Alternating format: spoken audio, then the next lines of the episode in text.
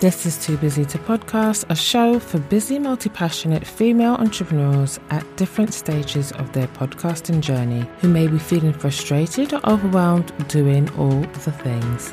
I'm your host, Rosemarie Calendar, podcast editor and podcast manager.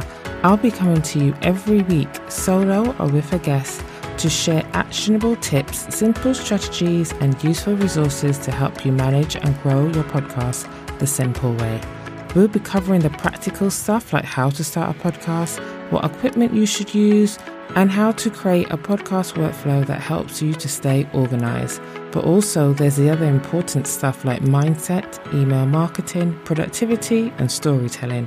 So, open up the Notes app on your phone and let's get started. Hey there, I'm so grateful to you for being here. In episode three, I'm going to break down the four steps to successfully launching your podcast. So grab a pen and some paper and let's get into it. As you might know by now, I'm all about keeping things simple.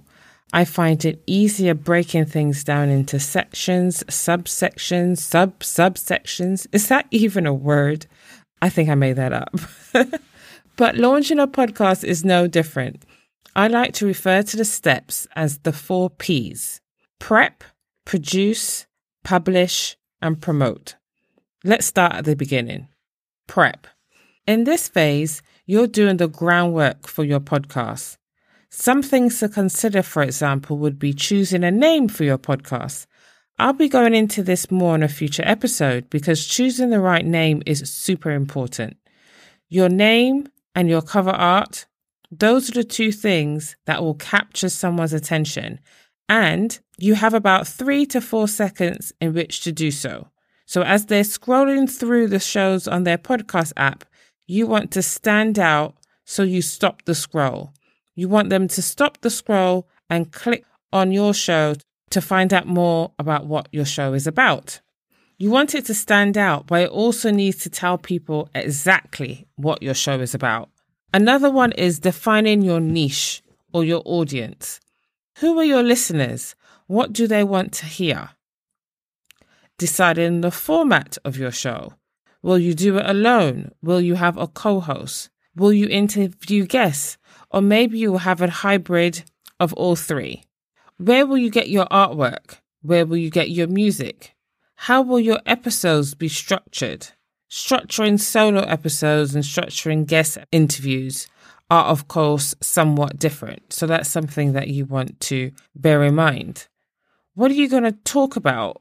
What are you passionate about? What can you sit and talk about for 45, 60 minutes without a break? Now is a great time to start brainstorming. Create a list of 50 episode titles. I know 50 sounds like a lot, but honestly, just see where you get to. Grab a piece of paper, draw a line down the middle, and just brainstorm. See how many episode titles you can come up with. Because potentially that could be 50 weeks of content sorted out right out the gate before you've even started recording. Wouldn't that be amazing? I think that sounds absolutely fantastic. What equipment do you need? At a minimum, I recommend headphones and a mic. Doesn't have to be anything expensive, but to ensure good quality audio, these two are a must. Additionally, what will you use to record your episodes? There are a number of free options out there, including Audacity for PCs and GarageBand for Mac users. These are ideal for solo episodes only. For interviews, I highly recommend Riverside.fm. There's Squadcast and there's Zencastr as well. These were created specifically for podcasting. Some people use Zoom. I don't think it's the best when it comes to podcasting. Of course, Zoom has become a staple in businesses since COVID 19 hit last year, March. So everyone knows about Zoom. It's really simple to use. However, in terms of audio, you won't necessarily get the best audio for your podcast. If you do use it, make sure there's a strong internet connection, maybe by connecting your Ethernet cable directly into your laptop or sitting by the router. It just wouldn't be my go to platform for podcast recording. Who will host your podcast?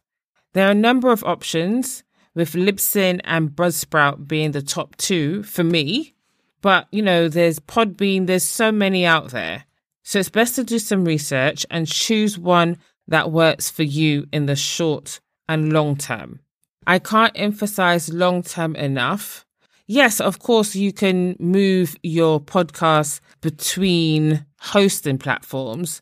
But if you make the right decision at the beginning, thinking ahead 12, 18, 24 months, you won't have to go through that rigmarole.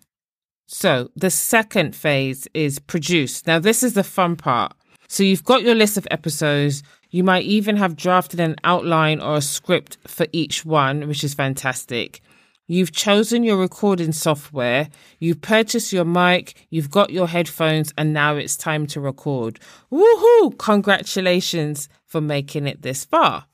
On a future episode, I'll be giving you some tips on the best recording environment, but for now, I'll just say somewhere with lots of soft furnishings. A walk in closet is the perfect space, alternatively, a small carpeted room with as few hard surfaces as possible. So, presently, as I am recording, I am coming to you live from under my duvet at my desk. I am in my bedroom, so there's a carpet and bed, but I'm also positioned near a window. And of course, I have some furniture. It's a relatively large room, not as small as, I would like, but it suits me just fine. Make sure you test everything before recording to make sure it all works. You just need a few minutes to make sure the tech is up to scratch. So just hit record on whatever platform you're using and just talk. Could just say test, test, test. You can talk about the weather. Just talk for a few minutes and check afterwards that the audio is clear and that everything is working as it should. There's nothing worse than doing your thing only to realize afterwards that you've got nothing to show for it. Nothing is recorded. And I see this quite a bit in Facebook groups, and it's an absolute nightmare because typically what usually happens is that you've had an amazing conversation with your guest, you've lost the audio, and it's it's very, very difficult to get that same vibe, that same conversation back. Even if you re-record, it's lost forever. So test, test, test. I can't emphasize it enough. Along with your first couple episodes, you'll need to record your trailer, intro, and outro. Once you finish recording all of those, it's now time to edit. If you listen to podcasts, you would have noticed that everyone does, you know, they have different styles of editing. There's no right way, there's no wrong way. It really does depend on your preference. Some people do no editing at all. So some podcasts I've listened to, the host is outside running. You can hear them breathing hard. You can hear the birds in the background. Anything goes. And that's totally fine. Others might do some light editing where they clean up any gaps of silence or any obvious loud sounds. And that's it. And then there are others who remove ums, ahs, repeat sentences, filler words, such as like, you know, that we often say without realizing. So, you know, it's really, there you go, I'm saying, you know. So it's really up to you how much editing you want to do for your podcast. Just remember, the more editing you do, the more time it takes. After editing, you'll need to prepare your episode description for the podcast players and show notes for your website if you have one. These could be the same, However, please note that links show up differently depending on the app. So I always recommend putting full show notes on your website and including links to them in your episode description in the podcast player app. This is also a great way to drive traffic to your website. If you wish, you could also provide a transcribed version of your podcast. Transcribing your podcast is a great way to ensure that your podcast reaches people who are not necessarily in a position to listen.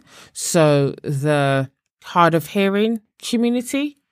On to phase three, where you upload your episode to your hosting platform. So whether you choose Libsyn, Buzzsprout, Podbean, Anchor, whichever one it is, this part is pretty easy. And depending on who you go with, you might just need to upload the audio file. Libsyn, for example, you need to upload the cover art each time along with the audio file, fill in the title, the season, all that kind of stuff. Whereas with Buzzsprout, you have the option to upload a copy of the transcription, which is pretty cool. You're able to schedule ahead, which is great for those who batch their recordings for the month. You can set the date and time you want it to go out, and it will push out automatically for you so for my clients, I usually set 6 a.m. For my own podcast, I do 2 a.m., 3 a.m., and it just automatically goes out whilst you sleep, whilst you're running your business. It's just one less thing that you need to think about. And that's it. Your podcast is out in the world for your audience to listen to. But it doesn't stop there. Phase four is all about promotion. As a new podcaster, people won't know about your show unless you tell them about it. Tell your friends, tell your family, tell your peers. If you've got a Facebook group for your audience, post it in there. If you're on Instagram, if you're on LinkedIn, if you're on Twitter, wherever it is that you hang out, share it. Share it with the world. Post about it on your personal and business social media profiles. Encourage people to listen and subscribe by clicking the link in your bio or by adding the link to the comments section. Make it really easy for them to support you. I highly recommend being a guest on other podcasts two to three weeks either side of your launch date. This is a great way of inviting a new audience to tune in and raising your visibility. Consider hosting a giveaway, a launch party, or something similar that involves your audience and piques interest. Share audio snippets of the first couple episodes. Photos or videos of you recording is usually quite a nice touch. Use a mixture of audio, video, simple static graphics, as not everyone consumes content in the same way, and you want to make sure that you don't leave anyone out.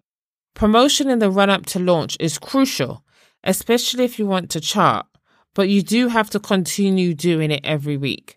I find creating a calendar and scheduling it as you would your normal social media very, very helpful. So for me, I've got a calendar on an A3 piece of paper, and on Tuesday, I have to do X. On Thursday, my episodes come out. On Saturday, I do X. On Monday, I do Y. I have it all lined up. And then on the day, I could just sit down and just get it done, schedule it, and just get it done. Easy peasy, one less thing to think about. So there we have it the four steps or phases to launching a podcast successfully. Number one, prep. Number two, produce. Number three, publish. And number four, promote. I'll be delving deeper into some of the things mentioned in today's episode. For example, how to choose the right name for your podcast, the equipment you'll need other than headphones and a mic, and how to ensure you have good quality audio before you hit record. So look out for those in the very near future. That's it for today. Next week, I'll be talking about why you need a trailer. See you soon. Thanks for listening to this episode of Too Busy to Podcast. I know how busy you are, and I really appreciate you taking time out of your day to spend with me. If you enjoy this episode and you'd like to help support the podcast, please share it with others, post about it on social media, and subscribe or follow the show wherever you listen to podcasts. Until next week, keep calm and podcast. See you then.